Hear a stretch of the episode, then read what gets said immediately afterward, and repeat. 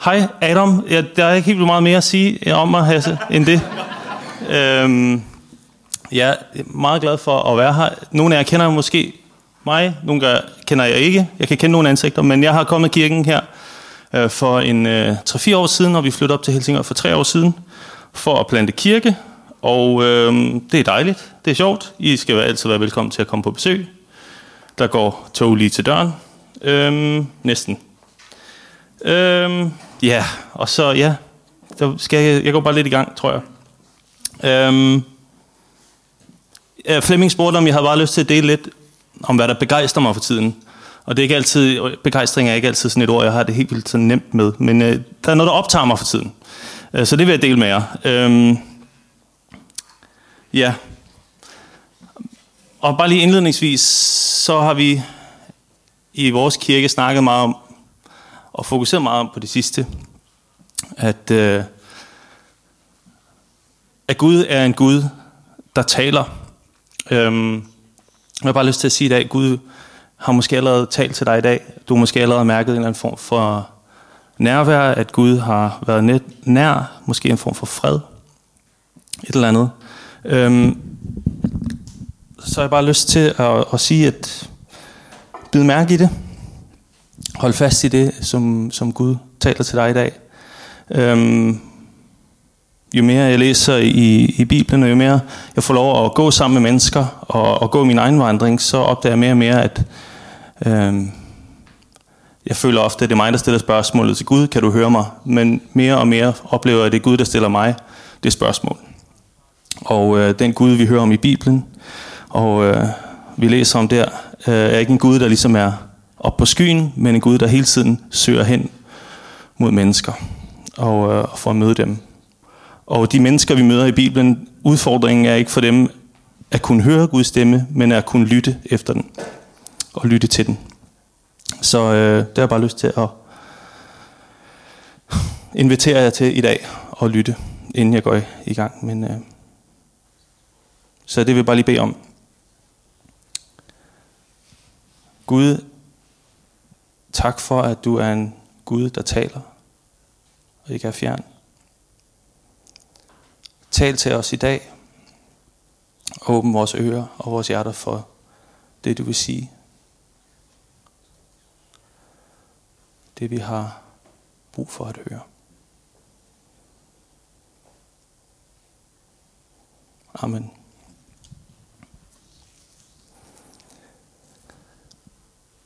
Jeg havde lovet mig selv at holde op med at snakke om corona i, i prædikner. Men det har fyldt meget for os lige den sidste tid i Helsingør Vineyard, fordi vi ikke har været i stand til at mødes overhovedet, som vi gør her. Øh, vi har haft en bygning, vi kunne lege os ind i, og vi er blevet sparket ud. Og lige nu har vi fået lov at låne en bygning, der ligger i en anden kommune, så folk skal køre langt for at, at komme med. Og det er super frustrerende. Jeg føler mig super magtesløs. Øh, så I har sikkert hørt mange øh, sådan takes og så videre om det, men det er bare lige, lige den her periode som kirke og som kirkeplanter og bare som en, der forsøger at finde ud af det her med tro, og hvordan man kan være noget for sin næste, så er det her en super frustrerende tid. Man kan ikke, hvad stiller man op? Man kan ikke rigtig sådan åbne sig hjem på samme måde. Man kan ikke sådan gå ud og hive fat i folk på gaden. Det gør man måske heller ikke så meget før, når jeg tænker mig om. Men øh, det kan man slet ikke nu. Hvad gør vi som kirke? Øh, for os har det bare været sådan en kamp om at bare få lov at mødes, men vi har en drøm om i Helsingør Vineyard om at være noget for byen, engagere os i byen. Og øh, det er meget udfordrende for tiden. Og øh, jeg, tror, jeg tror for os har det været en øvelse i at blive bevidste om, hvordan vi følger Jesus i den her opstændighed. Hvordan vi forsøger at træde lidt ud i stille og roligt med det vi kan og møde mennesker. Og øh, der er en person, jeg vil fortælle to historier i dag om to personer, der har fyldt meget i mine tanker. Øh, historiske personer, som jeg har læst lidt om og hørt lidt om, som har inspireret mig. Øh, og måske prøve at vise mig en vej igennem de her omstændigheder. Og øh,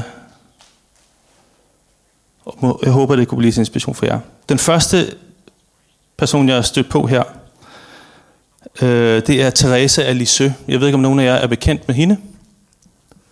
Ja, nej, der er ingen, der nikker genkendende. Øh, hun var den her helt, øh, hun kom, hun var en fransk, fransk mand, fransk kvinde, fransk person, øh, som levede her i 1800-tallet. Øh, og øh, hun blev ikke ret gammel, hun blev en 5-28 år. Øh, kom fra en familie, med, øh, hvor begge forældre havde forsøgt at søge ind i klostervæsenet, men øh, på opfordring af klostervæsenet, så blev de, øh, de takkede nej tak, I skal ikke ind i klostervæsenet. Men de havde en længsel efter den her familie og, og ligesom tjene Gud og gøre noget. Så de fik fem døtre, som alle sammen blev nonner. Øh, så det var sådan meget en ting i deres familie. Øh, forældrene levede deres drøm ud igennem deres børn. Måske. Men, hun, øh, men hende her, Therese, øh, hun havde, hun var ganske ung, da hun søgte ind i klostervæsenet, og hun havde en drøm om, at hun ville være en helgen. Hun ville være en af de store helte for Gud. Hun ville være en af dem, man kunne se hen til, som havde gjort noget stort for Gud. Det ville hun give sit liv til. Og øh, det er jo sådan en meget erhverdig drøm. Men efter fem år, så øh, opdagede hun, at hun var ikke i stand til at gøre de store ting, hun havde drømme om. Faktisk, øh, hun led, oplevede igen og igen, når hun ville forsøge at gøre de store ting, når hun, hun var ikke i stand til det. Hun havde et ret dårligt helbred, så hun var ikke rigtig i stand til at bevæge sig ret meget uden at blive forpustet, og kunne ikke, hun var meget svagelig osv. Så, så hun, øh, hun sagde, hun forestillede sig det her med at gøre noget godt for Gud som et trappe, hun skulle op af. Og hun sagde, jeg er ikke stærk nok til at gå af den trappe der, Gud. Og øh, hun lige i det her tid, hvor man begynder at introducere elevatorer i, øh, i øh, Frankrig i hvert fald. Jeg ved ikke, om de var herhjemme endnu. Øh, så hun sagde, jeg bliver nødt til at tage elevatoren, Gud. Du bliver nødt til at løfte mig op. Så derfor blev for hende det, hun kaldte den lille vej, blev ligesom det, hun ville kalde den nye vej, hun ville gå. Det handlede ikke om de store gerninger, men i hver af sine små handlinger. Og gøre det med stor kærlighed og stor kraft. Og øh, hun blev ret gammel, døde ret ung, men hun formåede at sætte og være en inspiration til hele den katolske kirke. Og hun fik endda også ved flere lejligheder lov til at skælde paven ud, som en af de ganske få. Øh, og paven tog fint imod, fordi hun var, øh, hun var så højt anset. Øhm, og Teresa, moder Teresa, kender I jo måske. Har I hørt om hende? Ja. Hun tog sit navn øh, efter Teresa af Lisieux. Øh, det var hendes inspiration, øh, og det er også hende, der er kendt for at sige, det er ikke alle, der er i stand til at gøre store ting, men små ting gjort med stor kærlighed, det kan alle gøre. Og det var jo det, Teresa, moder Teresa levede sit liv af. Og øh, det var det, Therese også gjorde her. Og øh, den her lille vej, den har bare inspireret os i den her tid til, øh, vi kan ikke gøre de store ting fra eller til. Altså for eksempel kan jeg ikke, jeg, har ikke, jeg kan ikke lave en vaccine, jeg kan ikke bare med et trylleslag fjerne alt det her, jeg kan ikke du ved, bygge et hus, hvor det er umuligt at blive smittet med små glasbuer eller alt muligt. Hvordan kan jeg være noget for min næste? Med, med de små ting. Hvordan kan vi være nærværende i de små ting? Øhm, jeg kommer til at tænke på ofte i vores... Hver gang jeg går i biografen, er der altid en eller anden ny superheltefilm. Og jeg er super træt af det jeg synes altid, at handlingen er lidt det samme. Øh, jeg synes, det er sådan ikke specielt medrivende, men kan godt lidt regne ud, hvad der sker. Og det er generelt den der fortælling om, at det er ligesom dem med nogle særlige kræfter, eller nogle særlige, øh, særlig magt, som ansvaret ligger på, og det er dem, der skal redde dagen. Øh, og jeg synes nogle gange, det er sådan lidt underligt øh, budskab, og, og det er jo ikke sådan en ny en til. Jeg tror altid, vi har kigget mod de store helte, de store stærke, dem, der havde særlige øh, evner, styrke, rigdom. Øh, altså i Batman, der er det jo Bruce Wayne, meget rig mand, som så, du ved, det er hans ansvar at bære det hele på sine skuldre og smadre alle skurkene. Eller øh, Spider-Man, øh, der er det der berømte citat om, with great power comes great responsibility. Og det er jo meget inspirerende alt sammen. Men hvad nu, hvis man måske ikke føler, at man har specielt mange kræfter, eller specielt meget at byde ind med? Er mit ansvar så bare lille? Øh, kan jeg gøre noget forskel? Og øh, det tror jeg at vi kan se Therese Elisø, og det har hun jo ikke for fremmede, det har hun ikke selv fundet på. Jeg tror, hun har set den her side i Jesus. Hvad Gud kigger efter. Hvad Gud ønsker at gøre. Og jeg har, jeg har, der er to skriftsteder til i dag, jeg egentlig havde tænkt. Vi, vi prøver med den ene, så ser vi, om, den når den anden, om vi når den anden. Men det er den, der ligesom er til i dag. Det er jo sidste søndag i kirkeåret. Vi skal til at gå ind i adventen. Jeg glæder mig meget til jul. Men teksten til i dag, synes jeg bare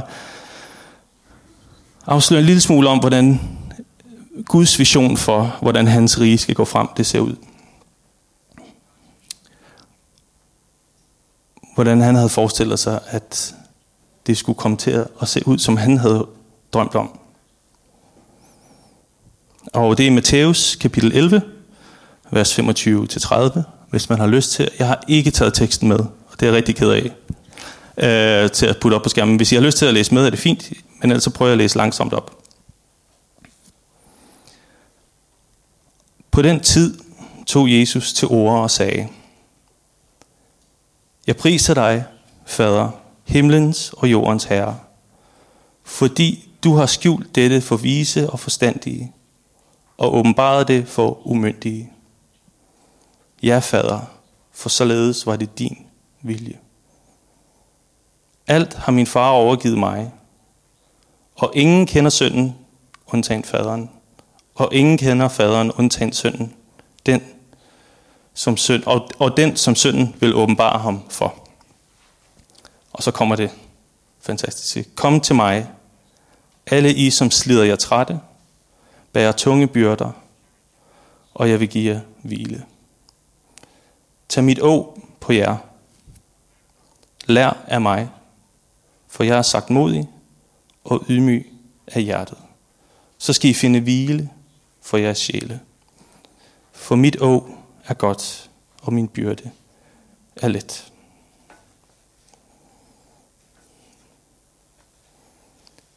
Det er en fantastisk vision af, hvem det er, Gud har lyst til at trække sammen med og gøre de her ting sammen med.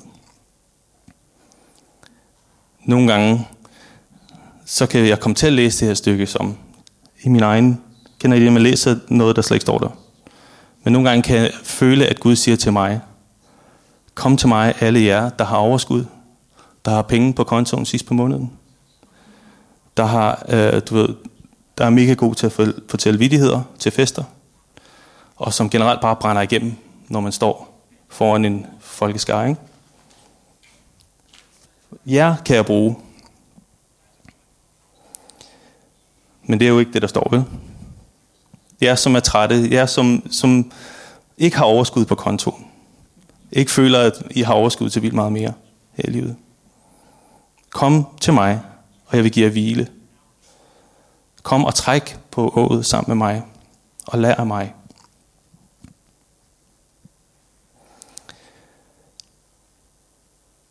For jeg tror på, at Jesus kalder os til efterfølgelse. Ikke bare, øh, jeg tror ikke, tro er en idé eller et koncept, vi kan gå med, som kan være med til at forklare nogle fænomener i verden, eller hvad man vil.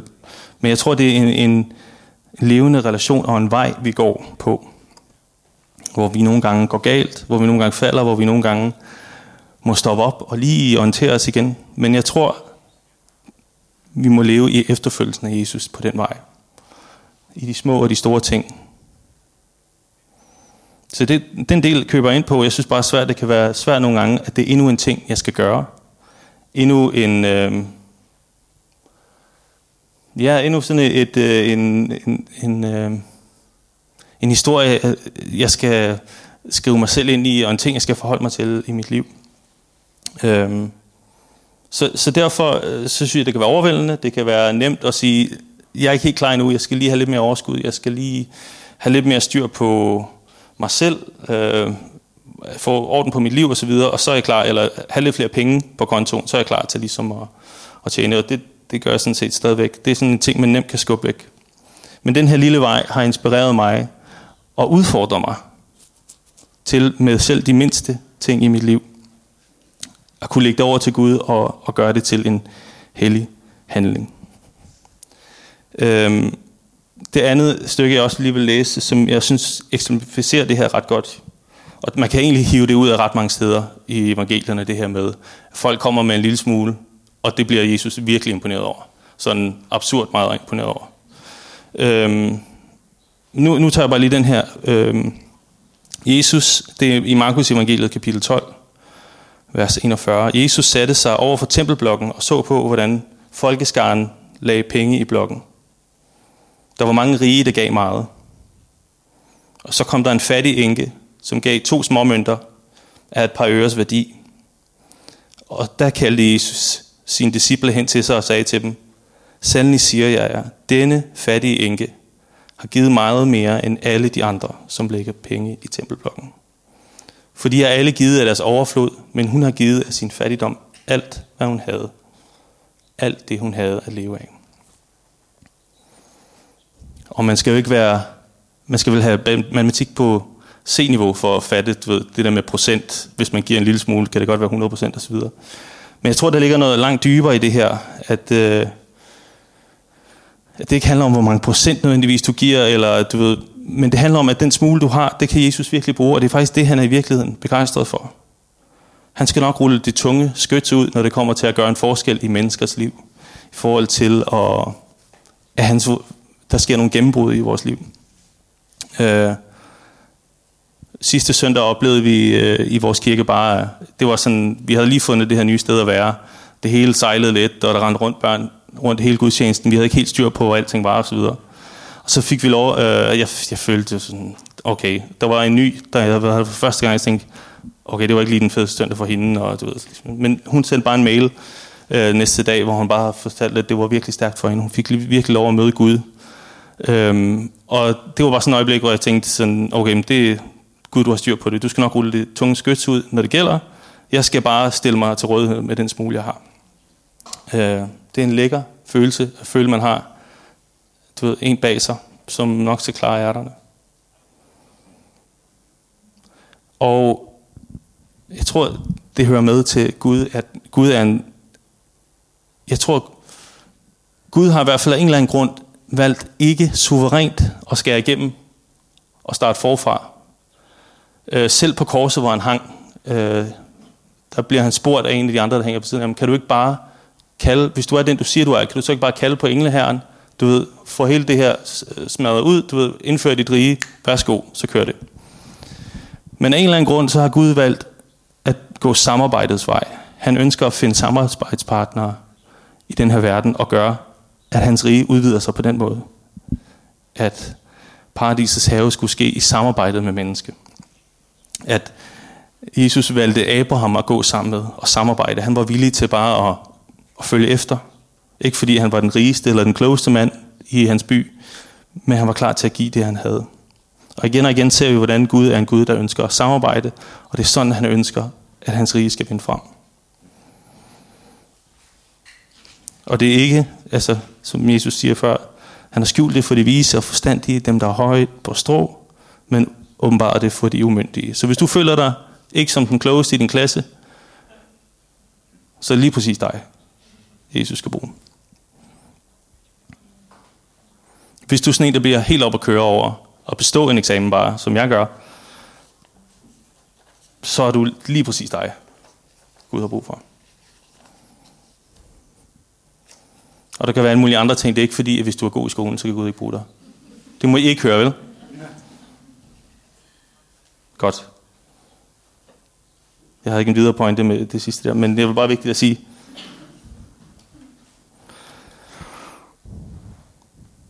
For os har det været sådan en lille øvelse i, øh, der er nogen i vores fællesskab, som vi prøver at mødes så godt vi kan i mindre netværksgrupper og mødes øh, sådan i tremandsgrupper og mødes sammen. Der er nogle i vores kirke, der simpelthen ikke, øh, på grund af helbred og så videre, er, er isoleret derhjemme og, og kan ikke rigtig komme ud. Og man ser dem en gang imellem, og man vinker på tre meters afstand. Men det er sådan set det. Så for eksempel sidste gang i netværksgruppen var der en, der foreslog, kunne vi ikke skrive et postkort til hende? Vi ved, hvor hun bor. Så skriver vi alle sammen hilsen på postkort og lagde i hendes postkasse. Og øh, tre dage senere, så fik vi så en besked om, at hun var simpelthen blevet så glad for det postkort. Og det var sådan, det begyndte sådan at, at dæmme for os, de her små ting betyder faktisk noget. Det kan vi gøre, det har vi magt til lige her. Det er ikke øh, at kurere corona, men det er at være nærværende og vise nogen, at de har værdi. Ja. Så en, der virkelig, synes jeg, med den her, den lille vej, der formår at tage den smule, han har, og gøre det til noget helt vildt stort. Det er den anden, der har inspireret mig.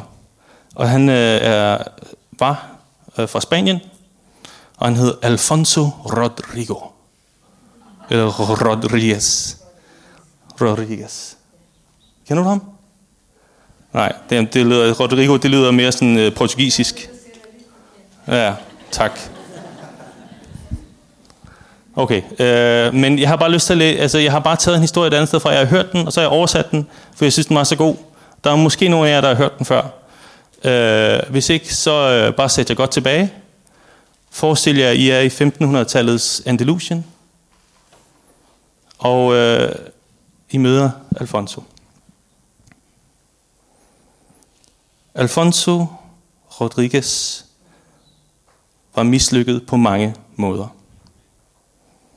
Han blev født i 1533 i Segovia, Spanien, og hans liv blev svært.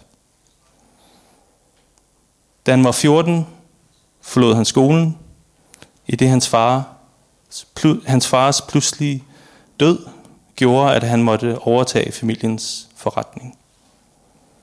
Lidt senere i hans 20'ere blev han gift, fik tre børn, men tragedien ramte igen. Hans hustru døde, og det samme gjorde alle hans børn. I 30'erne gik han bankerot med sin families virksomhed. Og da han var 40, forsøgte han at blive optaget i jesuiterne, som er en præstorden. Men de syntes, han var for gammel, og han ikke var uddannet nok til at kunne blive præst. I stedet blev han sendt til en jesuitskole på Mallorca, hvor han tjente som portner og dørvagt resten af sine dage. Aldrig blev han forfremmet. Aldrig blev han gjort til præst. Men Alfonso gjorde det sin opgave til en hellig tjeneste. Hver gang nogen ringede på døren, sagde han, jeg kommer herre og tog imod gæsten, som var det Kristus selv. Og over mange år passerede talrige unge præster igennem den skole.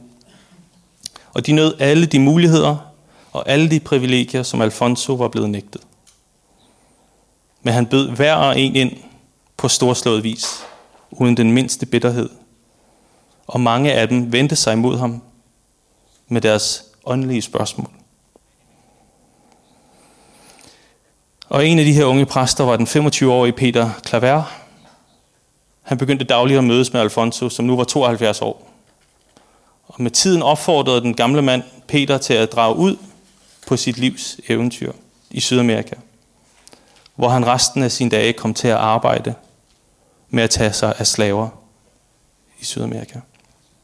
Og Peter Klaver han blev senere anerkendt som helgen for sine store gerninger som esclavo de los esclavos, slave til slaverne. Og også Alfonso blev kåret til en helgen for sin egen udgave af stille heldemod, der kom til udtryk i et liv bestående af gæstfrihed, ydmyghed og venskab, som kommer til at forandre verden.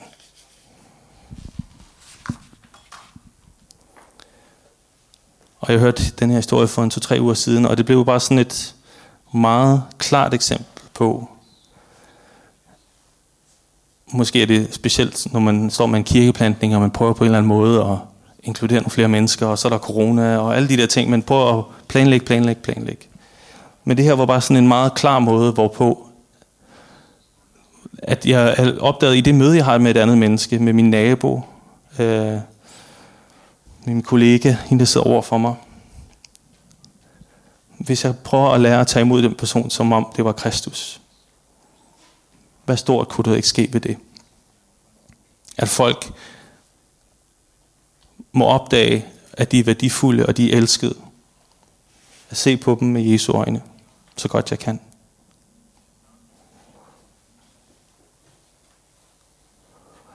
Det Det er måske noget af det her, I også I er bekendt med udtrykket inkluderende her i kirken. Har I hørt det før? Inkluderende, Hasse? Bruger I det? En gang imellem bliver det nævnt. Jeg synes bare, det er sådan, det er sådan et godt billede af, af inkluderende. Selv når at man ikke lige, du ved, hvor mange kan vi lige være i bygningen, og du ved, er folk nervøse, bange, der er meget folk er isoleret osv. Men jeg tror bare sådan, Gud leder ikke sådan efter elitesoldater, eller du ved, dem der sådan er super hardcore. De kan altid bruges, men hvis du måske sidder her, som Teresa Lissø, som på et eller andet tidspunkt gik for, for hende. Jeg er jo bare lille og ubetydelig. Jeg kan ikke redde hele verden. Det tror vi på, at der er en anden, der kan. Men han ønsker at gøre det sammen med os med den smule, vi har. Så til spørgsmålet til mig selv, er jeg lille og ubetydelig? Så svarede jeg ja og nej. Det betyder ikke, at jeg ikke er elsket. At jeg ikke har værdi, at Gud ikke har lyst til at gå sammen med mig og gøre nogle ting med den smule, jeg har. Men vi behøver ikke at være superhelte, og vi behøver heller ikke at have en drøm om, du ved, at komme allerøverst ved gamle, men der, hvor vi møder vores næste, kan vi gøre det til et helligt øjeblik, hvor Gud kan få lov at skinne sin kærlighed igennem os.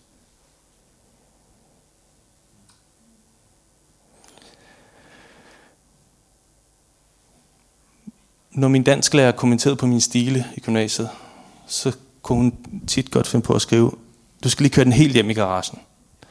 Og det har jeg altid haft lidt svært ved, for jeg ved ikke lige, sådan, hvordan man runder den her af. Øh, det er noget, der optager mig vildt meget, det her, og udfordrer mig vildt meget i mit liv. Men jeg tror, jeg bare lyst til at slutte af med måske lige at, at bede sammen for det her. Og jeg tror bare, jeg har særligt på hjerte det her med, som jeg snakker om i starten, at vi må få lov at høre Guds stemme. At Gud taler, og vi skal og vi har brug for at lytte. Så det vil jeg bede for dig, som måske har stillet det spørgsmål. Kan du høre mig? At du må få lov at høre. Og så tror jeg, det andet, som den her den lille vej, og det, det har inspireret mig, det er, hvis du sidder her og føler dig lille, ubetydelig, øh, fejlslået, at vi må bede for, at Gud må vise dig de der to mønter, du, han har, som han længes efter. Det du har. Det møde, du har med din næste, eller hvad det er. Det ved du bedst fra dit eget liv. Øh, det vil jeg bare, de to ting har jeg bare lyst til at bede for. Og så vil jeg overgive resten der til. Så I kan bare sidde der, hvor I gør, og måske bare lige sætte jer godt til rette, så beder jeg bare kort.